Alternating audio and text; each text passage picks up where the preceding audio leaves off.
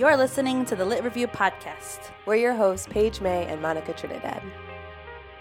I think it's essential for people to learn together in order to be able to understand what we're up against. CPD, shut it down! New Jim Crow, shut it down!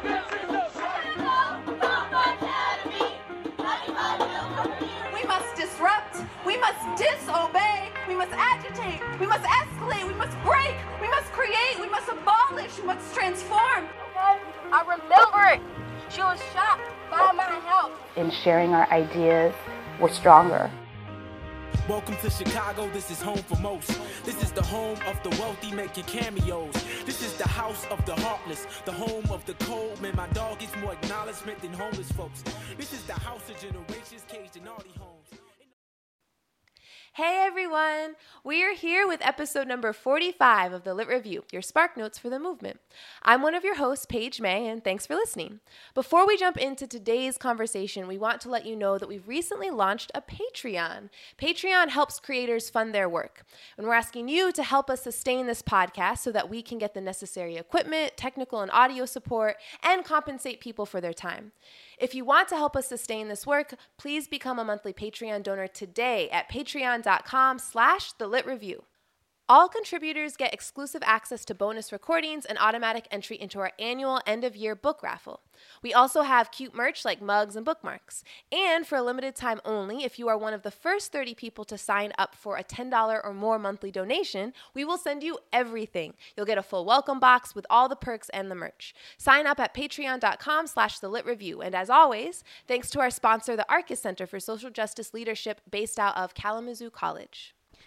All right, thanks for mentioning all of that, Paige. So, uh, Monica here, and today we're super excited to be here with Chicago based writer and anti gentrification activist Lynda Lopez. And together we'll be talking about the book Making the Second Ghetto Race and Housing in Chicago from 1940 to 1960 uh, by Arnold Hirsch. All right, welcome to the show, Lynda. Um, how are you doing today? Um, I'm pretty good today. Thanks for asking. So, um, as always, we start each show by asking our guests to set the stage for us and learning like a little bit more about you. Um, so, if you could answer, uh, who are you? What do you do? And why do you do it? Okay. Um, okay, so I'll just give you a little background of myself. So I, I am a lifelong Chicagoan. I grew up on the north side, uh, West Humboldt Park and Hermosa area, so west of Logan Square. Um, and I went to high school in Belmont Cragin, so a lot of my roots are like northwest side of the city. I went to college at the University of Chicago, um, which is kind of like where I started to become interested in like housing and gentrification. Um, and right now, so I'm a writer for a website called Streetsblog Chicago, and I focus on transit equity and also displacement, housing, community development. Um, I've also I've also done work with uh, local community groups around um, gentrification housing, like the Logan Square Neighborhood Association. Um, more recently, the Pilsen Alliance, because now I'm living in Little Village. Um, so yeah, I'm, I always approach the work that I do through an anti-displacement lens, and I think a lot of the reason I got interested in this work is um, based on where I grew up, and even though like where I grew up and where my family lives now, it's not gentrifying. It's adjacent to all these different gentrifying areas.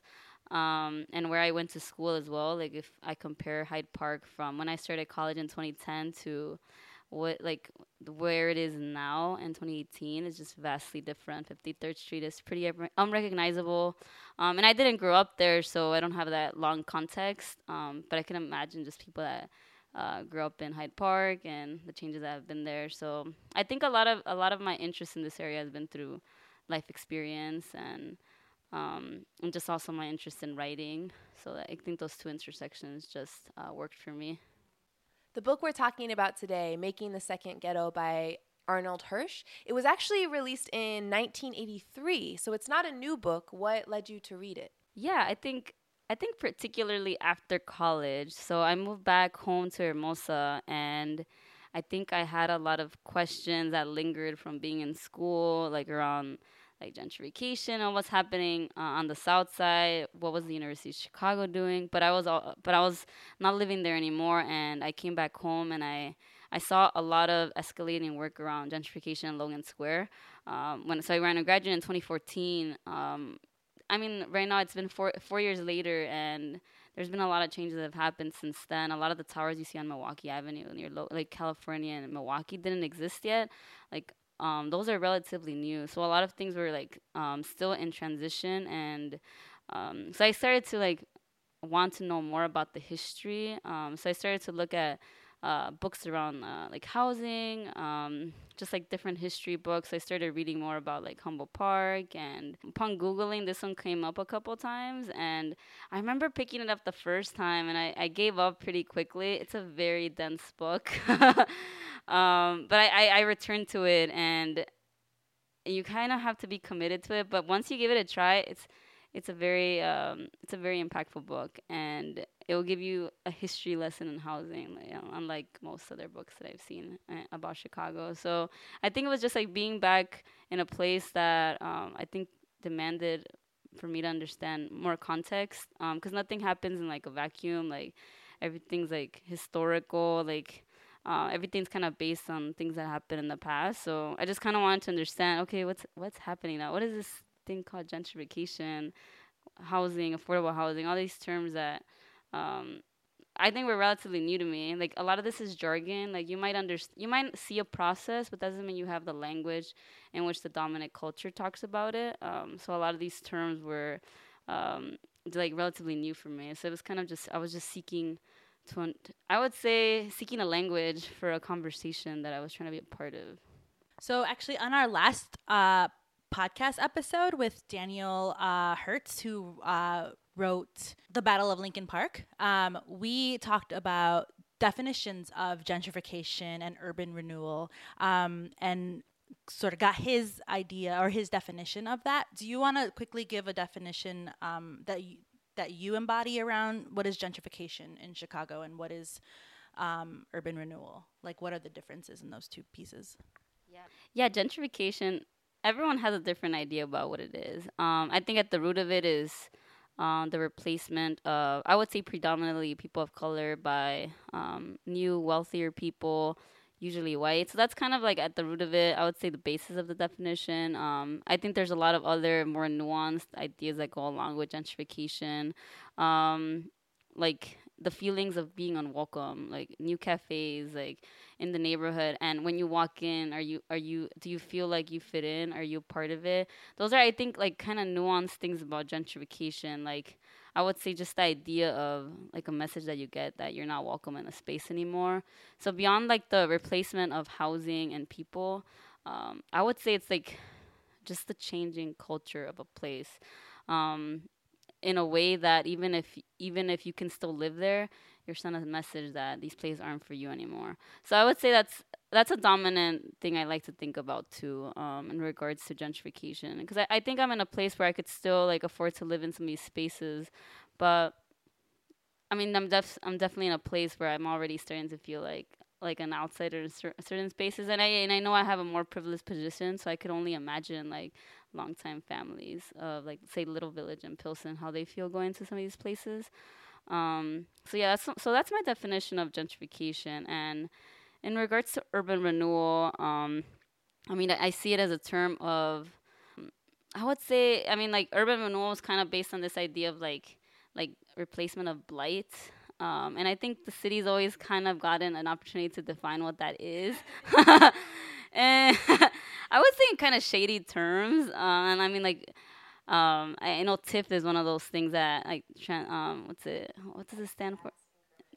tax increment financing, and they use it in a way to um, collect public public dollars for areas that are blighted. Um, and I think that's kind of I, I see that the same idea of like urban renewal. Like how do you um, get rid of some things in order to for it to be replaced by um, uh, by new things that might potentially be serving another class of people. Um, and I always go back to that building a new Chicago like model, which I really hate. Whenever I see it, I'm like, ah.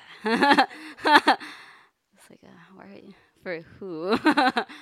So this book, my understanding is that um, we're to learn a lot about how Chicago cr- sort of built and maintained its segregation and how that is a model for sort of national policy from that moment and on. But that there's a lot of these words that we're going to be using in sort of um, places and landscapes that are going to be talked about that maybe people don't know of. So we wanted to, before you dive into the history that's outlined here, ask if you could just clarify for us. Um, there are three things that we thought of up front. So the first is the Black Belt. What is that? Where is that? The Great Migration. And then also just the title of the book. What is the second ghetto? What is that referring to?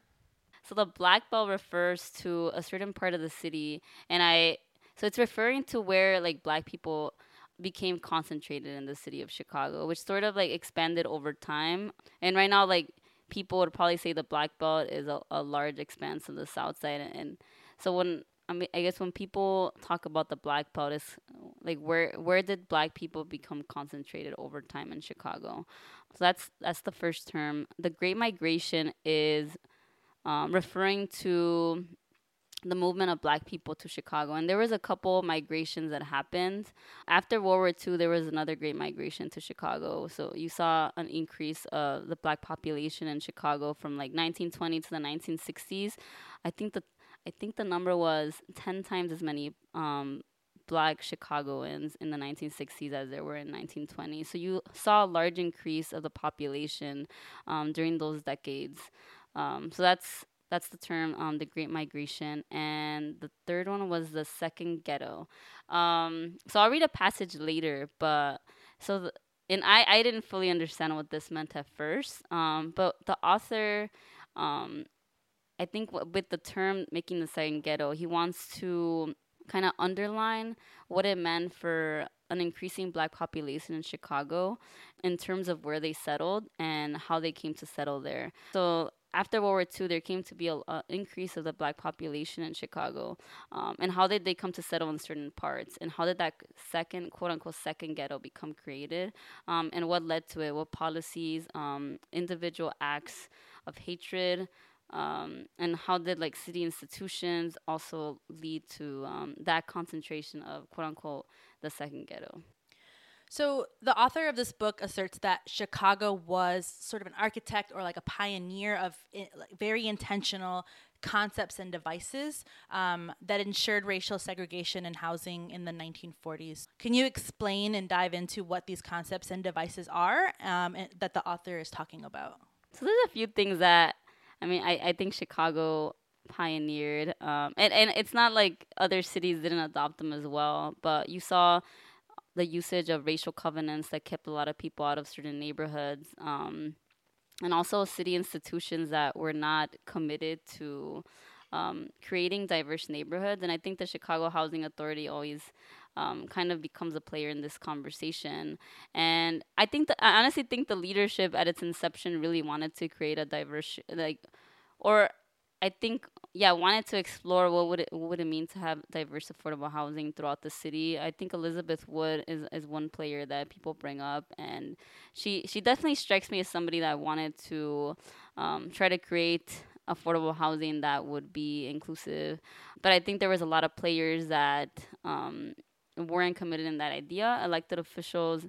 Um, in addition to other institutions citywide, and also like white Chicagoans that weren't into this idea of like uh, sharing neighborhoods with um, black people. Um, so I think coupled with all those different things, it, it created environments where I mean, black people were just kind of shut out of certain communities, and in a in a really div- in a really like harsh, divisive manner. Um, so yeah, so so there's some of the ways that you saw that play out in Chicago. So I'm wondering if we can. Um, I, I mean, it's it, it's a academic book, is my understanding. It's very dense, um, and it's not small. so there's a lot of information. I'm wondering if you can, uh, you know, go more in on, on what is is told here by Hirsch. Uh, so uh, you know, imagining you know a black family is coming from the south, you know, fleeing racial terror, uh, moving to the north, Chicago, other places uh, throughout the north, right through the Great Migration. What happens? Like you get here and what? So you it's the Black Belt. Why do you go to the Black Belt? Like why can't you go elsewhere? What are some of the stories and histories that are outlined ab- about things that people experienced that kept them either on in the Black Belt or I believe this book talks about the West Side and how that emerges. Can you go a little bit more in detail about what that felt like and what that looked like for folks? Yeah, I think honestly one of the most striking pieces of the book, or one of the striking chapters. I forget the title, but um, it talked a lot about like um, how white people um, approached black people moving into these neighborhoods, which um, came to be some really striking stories. Like I think um, a lot of the times where we don't really know these histories, and I think I think this book also taught me it was very intentional for us not to know those histories. I know Mayor Mayor Daley, I believe at the time, um, like fa- the father Daley, intentionally kept a lot of these stories out of the media. So a lot of these like white um, white riots never made it to the newspapers. Um, they be, they kind of stayed internal. So I so there was a chapter that talked a lot about like how like mobs of white people would um, um, greet black people trying to move in. And I think one of the biggest one was in Cicero, Illinois, which is now it's a predominantly Mexican suburb, which that was really surprising to even think about it being a, a majority white suburb. But they show a story of a black family. I can't remember if it was a doctor, but yeah, so a black family moves into this apartment building, and this leads to thousands of people, um, like just like a mob of people basically telling them that you can't live here. And I know like they were greeted. It was like police officers also trying to like slow down the mob, um, and just like just like these vivid images of white people that didn't want black people to live there. And it was not like I was naive. Like it was just I'd never heard those stories. Um, like I would say told in a like kind of like in a detailed manner and I don't know. It was it was just a really striking story for me, and also j- so there's also stories about other parts of the South Side where I believe the Chicago Housing Authority tried to um, create affordable housing, which would include bla- Black war veterans. Um, so this is also kind of like, I guess you have these du- just opposing ideas of like, so you have like a black person, but also a war veteran. So I think also appeals to I would say some of uh, like white sense sense uh, sentiments around like patriotism, but they were also um, not welcome. I think it was was maybe the airport homes, I believe, and on the south side where um, black veterans were going to move in, but also um, led to riots by uh, white families and, and and the picture shows some some images of people i think throwing i think rocks at them or or just like different ways of making them feel unwelcome. So it was like really striking um, to see those images and and it wasn't not that I was naive, but it was uh, it's another thing to see pictures of like those things and and then and not to say 1960s were uh, I would say a beacon, but it, it was it was a striking part of the book I would say. And so you mentioned that um, what's happening here, the main, the main uh, construction of segregation in Chicago, is happening by these individual, right, like white people, and uh, acting as white people, as regular folks, right? But that there was also governmental sort of policy uh, processes for maintaining the segregation that was taking place. Do you can you talk more about what those specific policies were? I think a really big part of it was just like where the city decided where affordable housing was going to be um, brought in. I think the city had an opportunity during like I mean the mid 20th century to figure out how do we how do we bring affordable housing into into places where we're going to have uh, a diverse group of people, but they didn't do that. They decided to they decided to locate affordable housing in a way that it was going to be majority black. I mean, that's right. You had the State Street corridor, um, Robert Taylor Homes, where it became majority black developments. Um, so I think I think that was a key part of segregation, just where government decided to put all these different um, affordable housing, uh, public housing developments in the city of Chicago. Where I think that could have been a really key opportunity to potentially um, slow down segregation or make it less extreme than it became.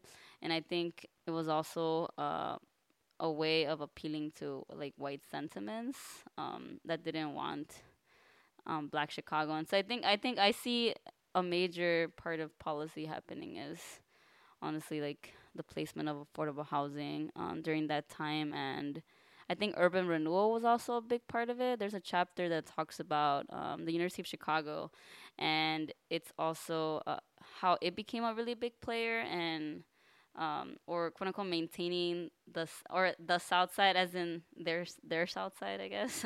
Because I mean, I, I always felt weird saying I lived on the South Side because Hyde Park is kind of a very particular part of the South Side. Um, that's I would say been very much maintained in a certain way by the University of Chicago's influence. So I think urban renewal was also a big part of it. Um, the University of Chicago was very afraid of how there was an impending, I would say, impending quote unquote black ghetto or black population into Hyde Park. Uh, which is a big concern for, um, I would say, it's majority white student body. Um, so this urban renewal um, act was passed and it allowed uh, the university to raze thousands of homes throughout the community um, and i don't I, I didn't grow up in hyde park but you hear stories of like how 55th street used to have all these different like Uh, jazz clubs or like I, I don't know you hear like kind of stories of like 63rd street too and how it kind of used to be more of a bustling corridor which is i think it's also layers of, of different history beyond just urban renewal but I think that's definitely a part of it. Like, how did the University of Chicago use a government policy to basically rec- recreate a community and maintain segregation on the South Side?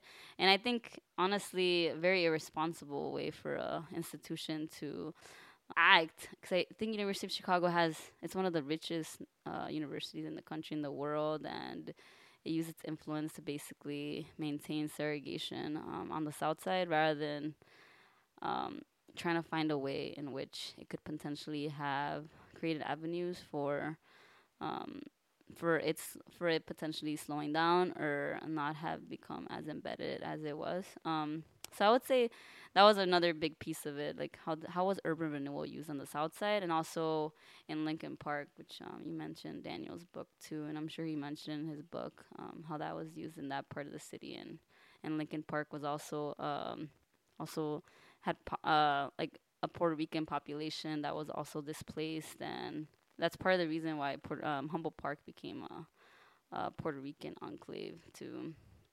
Okay, so to summarize sort of what all of the things you're talking about in this book, it seems like uh, making the second ghetto really focuses in on Chicago's South Side as being a site of, uh, you know, segregation and like, but a very intentional segregation and policies that are created that sort of influence a lot of national policies, like uh, in different cities that are, um, you know, enforcing segregation. Um, so, and it, and also that it involved a combination of both like individual vigilante sort of uh, white violence and racial conflict, and the governmental policies that sort of were in place, right? So, you know, thinking about urban renewal, thinking about uh, eminent domain, thinking about all of those redlining, right? Like, I don't know how much this book talks about redlining, but that's something that I think about a lot when I think of um, these forced sort of policies, right? Of the intentional, like, uh, this intentional taking away or denying of financial opportunities to live in a specific neighborhood, right? Very arbitrarily defining like who gets the money and who doesn't, right? And it's always going to be the, it was always the white, you know, uh, middle class uh, people that were getting uh, financial assistance for housing versus like poor, you know, black people. Um, but you mentioned University of Chicago, so let's let's dive into more about University of Chicago, right? Because it seems like that's a central piece of this book, right? Yeah, um, yeah. So there's a whole chapter on like uh, the University of Chicago. I think it's called a city on a hill. Um, forget, but it really focuses in on how like different players throughout the city um, played a role in segregating. Um, and it does focus very much on the south side because um, I think that's where you see the black belt um, expanding um, throughout the course of uh, the mid 20th century in Chicago. So, in terms of the University of Chicago, it focuses on how like the president of the university and other players in the community, um, like formed committees in order to explore okay how to like how do we want to maintain the community, um, and eventually having enough like um, cloud in order to pass like legislation that um, allowed the allowed the community, the university, to be able to access funds to like basically demolish thousands of home, uh, thousands of home in the neighborhood. And I don't know if it dives as, dives as deeply into um, discussing where all those people went, because I don't even know like how you could fully track that. It's kind of like the same idea of like um, where did all the people um, go when the public housing projects were all demolished throughout the south side? Where did all those people go? Um, it's really hard to say like where they all went. But yeah, the, so the author kind of focusing on like how those all those how, uh, buildings were demolished and how that kind of led to the univers- university being able to, to like effectively shut out different people from the south side and also kind of creating pressures for other communities that were in Hyde Park to I would say be being receiving uh, neighborhoods for all those people that could no longer live in, in Hyde Park. So I think it's really important to look at the University of Chicago on the South Side, um, especially since it's is it is it the major the biggest employer on the South Side, if not if one of the biggest.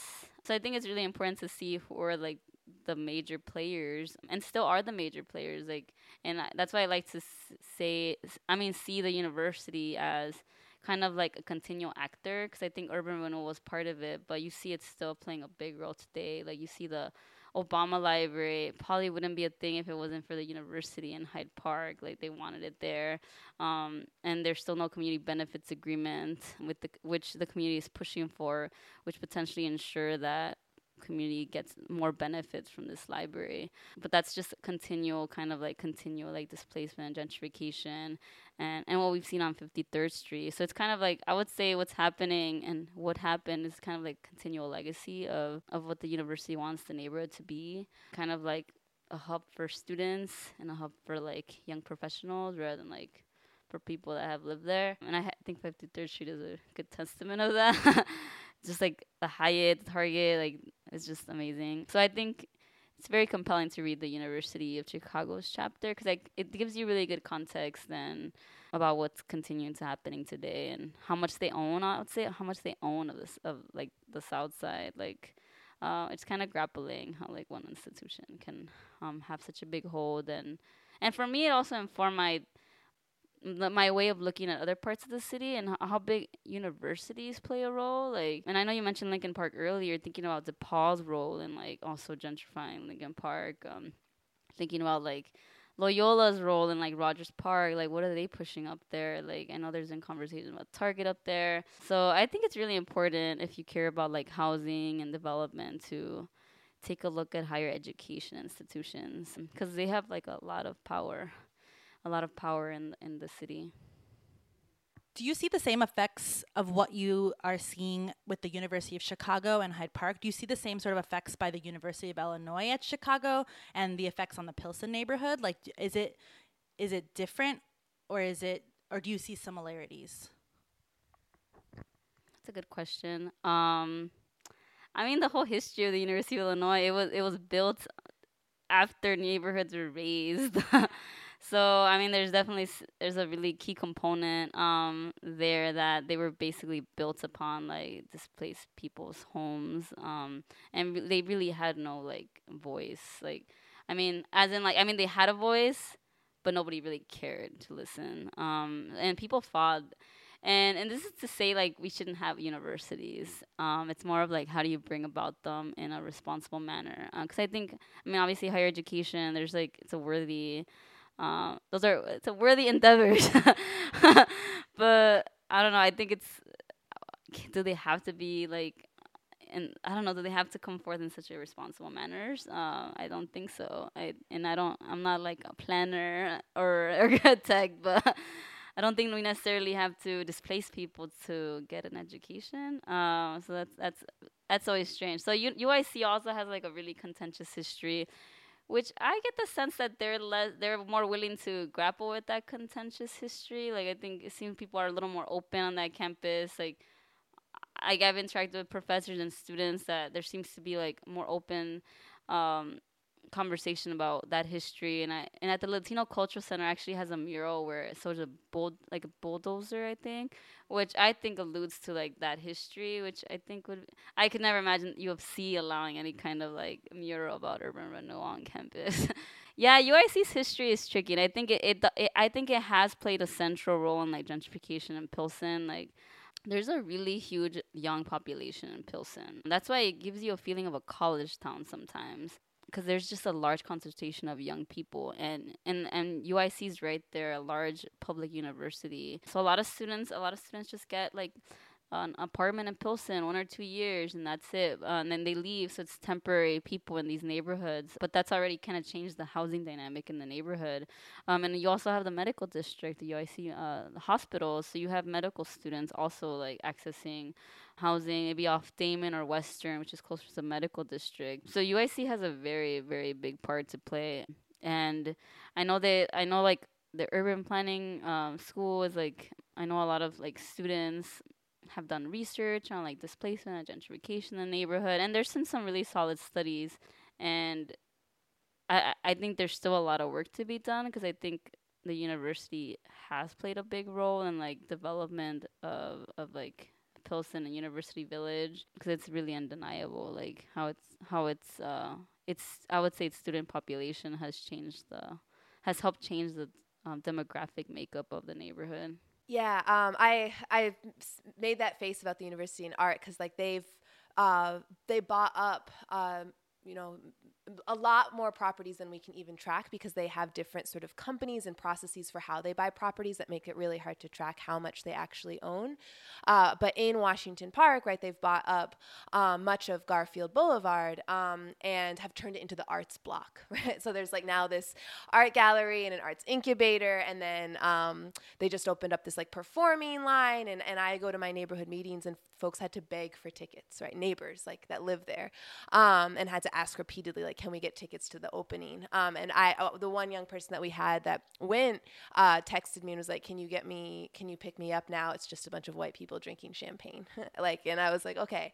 Um, but they have inside all of these home videos that of, of the neighborhood that people gave them from the community and the community members that I've talked to, they were like, yeah, yeah. And they won't give us back like our original footage. Like, anyway, it's just, it's ridiculous, right? The ways that, um, the university has created this like literal block of art and uses that as a way to get people into the neighborhood.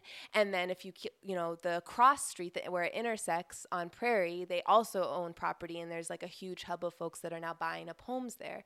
And I bring all this up because it's this the very interesting pattern. Um, it seems of of how you have um, you know folks at all levels of the system you know creating hostile environments for poor people, for people of color, for black people, right? So, like the university, before they started buying up all those properties, had their police force in the neighborhood, right?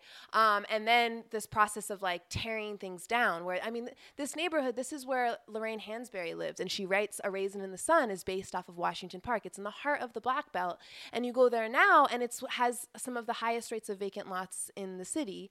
Um, and now, and now you have these, you know, private forces that absolutely work together with the government, right? They're the ones you, through the zoning departments, um, through uh, zo- you know, through codes and violations and permits and tickets, they're able to push people out as a private institution like the university. But uh, and through governmental mechanisms that n- regular community members don't have access to, right? I have a neighbor who's been trying for a year to get a street light turned on, like, and she keeps calling and keeps calling. If the university does that, the street um, and, and I think that's what's it's really interesting the ways these things come together of of like private institutions, government governmental policies and practices, and regular, particularly white folks and elite folks, um, to create. Un- unwelcoming, literally like unlivable for certain groups of people. Um, but what we know, but the black belt, right? You have, I mean, the, in the South, you have inc- like lynching. Thousands of people are getting lynched. Um, you have convict leasing, so there's mass the rise, uh, you know, increasing mass incarceration. Um, so much uh, disrespect, lack of dignity, lack of so many reasons to, for that folks are, are fleeing and they're coming north. Um, and the Black Belt, it's it's um, what it seems like the city. What they decide to do is they're not trying to abolish quote unquote the ghetto. They're trying to eh, actually expand it and keep those people contained. But eventually, like you run into the university, right? Where it, and it, what happens as that population starts to increase over time? Where do, you know what? Where did they go?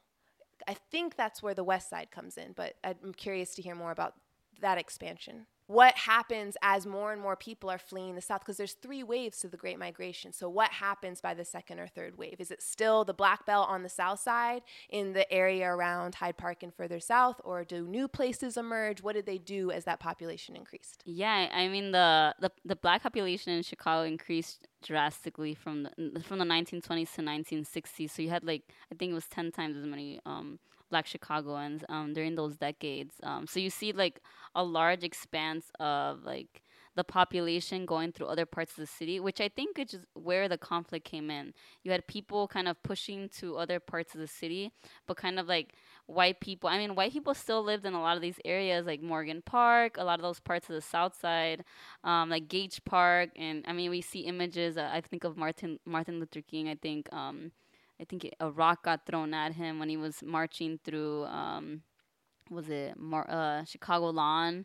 Um, so you had a lot of these places that still had a, a predominantly uh, white population that, um, but you you had black people that were looking for houses and um, and you and you get all these like stark images of like um, like homes that were kind of subdivided into like multiple apartments because people were like desperate for housing, um, and and desperate people are gonna try to find housing. So that's kind of where you kind of you lead into this conflict of like white people trying to keep them out, um, which kind of led to a lot of the riots the the book talks about, which is I think is one of the more compelling chapters of the book, seeing how like I mean, like the black population is trying to expand, but you have like this big push of like white people trying to keep them out. And I and I don't think the book talks about the West Side as heavily, but I, I have read I have read about the the West Side in other books. I think Family Properties is a really good book, which talks about how the West Side, and that book talks a lot about North Lawndale and how it used to be um, predominantly Jewish, and how um, like black people started moving in, and and you kind of have like you kind of hear like, and I don't want to say it's like formulaic. Oh, this thing happened, then this thing happened, but it it sort of has that effect, and like black people start start moving in, and you have like um, these realtors, which sometimes were called uh, block blockbusters, I think were called, as in like kind of scaring people to sell their homes, and which kind of leads to what other people call as white flight, which is kind of like this idea of like white people um, leaving for the suburbs and and leaving places that um, and, and which is kind of like well, like a drastic drop in the white population as the black population increased, which is what I think happened in North Lawndale. And in North Lawndale, you have like these institutions, like for example, Sears. Uh, when you go to parts of the South Side, um, and this is when I was first learning about the West Side, like Pulaski and Madison. Like there were some like um, really like it's kind of all these. I hate like I, I don't like to like rely on nostalgia, but sometimes people like that know a lot about the history of Chicago and like the West Side, like they kind of rely on this and stuff. Oh, this used to be kind of like bustling and like, and I don't have these images, but and like sometimes like visiting the west side and like knowing people that live there longer talk about like oh this used to kind of be like this like this and um and thinking about the effect when white people left, um, what white what institutions left with them, and I think Sears. I always think about Sears because that's like really stark to think about. That like the headquarters used to be like in North Lawndale. That's like pretty huge, and I know like it's a different story for Sears now, but I mean uh, yeah, uh, but then like that's a pretty big deal. So I think it was kind of like a similar story that happened on the west side, like white population that are scared. I partly partly fear, partly other things like other actors, like I said, realtors, um, other institutions that also decide to leave, and and government too. Like government invested a lot to expand the suburbs, like so they were also very invested in white people leaving. Unlike suburbanization, like that was a really big part of segregating the city too. Like if the city would have invested in like white people staying, and not to leave white people off the hook necessarily. but I mean, it's part of it. Like government, like made it made a big incentive for for you to leave, like um, and just kind of leave the city here, which and which kind of brings us to today, which is the opposite. Now, like the city is really investing in keeping them here and and bringing them back or or bringing more. Um, so it's kind of like this opposite story, which is really interesting. Now the suburbs are kind of seen as like I mean, the suburb. That's a really interesting story because now you have majority and minority suburbs. Um, poverty is being like concentrated there. It's like the same story in like different ways. Like in in the suburbs, like even more disinvested, like outlying suburbs, like very little transit, like um, very poor. Like, and where are the jobs? Like, so it's kind of like it's kind of like the same stories. And I mean, people always find pla- ways to like hurt poor people regardless of where they are, which is I think is the most stark part of talking about housing and like past Chicago and current Chicago. Like it, the city always finds way to hurt people. All right, so we're getting close to time, um, and so I really want to switch gears and hear from you.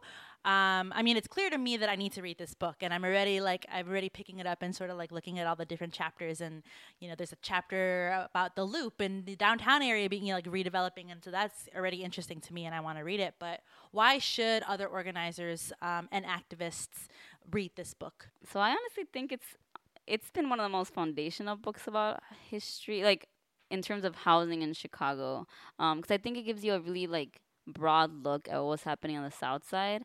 So it's, it's very predominantly um, focused on the south side. But I think what I really like about this book is that it like it like it breaks it down in different ways. It talks about like one chapter focuses on like basically white people and how they shut black people out of community. It talks about the University of Chicago. It talks about the downtown and what they were invested in. Um, invested in. It talks about like um, like different policies that that also played a role in like all these different like actors. So I don't know if I know of any other books that takes that kind of broad look at Chicago. Uh, I think in a very unapologetic un- unapologetic way. Like it's not neutral. Like the author is very much saying like, yeah, the city like wanted to segregate and basically they didn't want black people to live in certain places. So this is what happened. So I really appreciate that too, because um, I think you should be really skeptical of authors that are are neutral about these things, which I think sometimes is the tone that I get from certain histories. So I think I really enjoy his tone. I think it's um, I don't know. I I think there's a lot to learn about the history of like uh, housing in this book and how it's informing us today. Because I mean, all these players in this book are still influencing uh, like they're still influencing like um Chicago today. So I think if you're interested in affordable housing or just in general development and University of Chicago, if you're interested in that history, I I think it's a very compelling. You're a student, learn about learn about things you. I think it's a pretty compelling read. Yeah. In a moment, I'll ask you to close us out with your favorite passage. Uh, but again, if you love our podcast, if you listen to our podcast and you want it to continue, please, please, please, if you could become a supporter of our work. Um, again, we are setting up a Patreon account so you can co- become a, a, sponsor or a funder at patreon.com slash the lit review. And Patreon is spelled P A T R E O N. We'll have a link along with this. And if you become one of the first 30 people to sign up to donate $10 or more a month, we'll be sending you our special welcome box full of stickers and buttons and a t-shirt and a mug and all kinds of extra love from, from Monica and Paige. Uh, so thanks again for listening, and I'll turn it over to you to close us out. Thank you so much for being a guest. Yeah, thanks so much. I don't usually get to nerd out about housing. I feel like I was in school, which is not a bad thing. so I'm gonna read this. Uh, I was looking for a good passage. There's a lot of good passages, but I uh, I'm gonna read one from like I think it, I believe it's the first chapter, um, and I think it really gives a good explanation about why it's called the second ghetto, which I think um, I know that was an initial question that uh, you two had. Um, so I think this one kind of gives a good idea. Um, I kind of get a good idea of why the author decided to name the book. Okay. The, the reasons for making a distinction between the first ghetto of the World War I era and the second ghetto of the post World War II era period are quantitative, temporal, and qualitative. As Morris Janowitz noted in his analysis of racial disorders in the 20th century, the commodity riots of the 1960s took place in black communities that had grown enormously in both size and population. Ten times as many blacks lived in Chicago in 19, 1966 as in 1920. Representing but 4% of the city's population in the, la- in the latter year, blacks accounted for nearly 30% of all Chicagoans by the mid 1960s. The evolution of the West Side black colony from enclave to ghetto was a post World War II development. And the South Side Black Belt expansion between 1945 and 1960 was so pronounced that its major business artery shifted a full two miles to the south, from 47th Street to 63rd. There is a chronological justification for referring to Chicago's second ghetto as well. The period of rapid growth following the World War, following World War II was the second such period in the city's history. The first coinciding with the Great Migration of Southern blacks encompassed the years between 1890 and 1930. Before 1900, the earliest identifiable black colony existed west of State Street and south of Harrison. An 1874 fire destroyed much of the section of this section and resulted in the set- settlement's reestablishment between 22nd and 31st Streets. By the turn of the century, the, this nucleus had merged with other colonies to form the Southside Black Belt, where, according to Thomas Philpott's meticulously researched the slum and the ghetto, no large, solidly Negro, Negro concentration existed in Chicago until the 1890s. By 1900, the black population suffered an extraordinary degree of segregation, and their residential confinement was nearly complete. Almost three miles long, but barely a quarter mile wide. Chicago's South Side ghetto, near, neatly circumcised on all sides by railroad tracks, had come into being.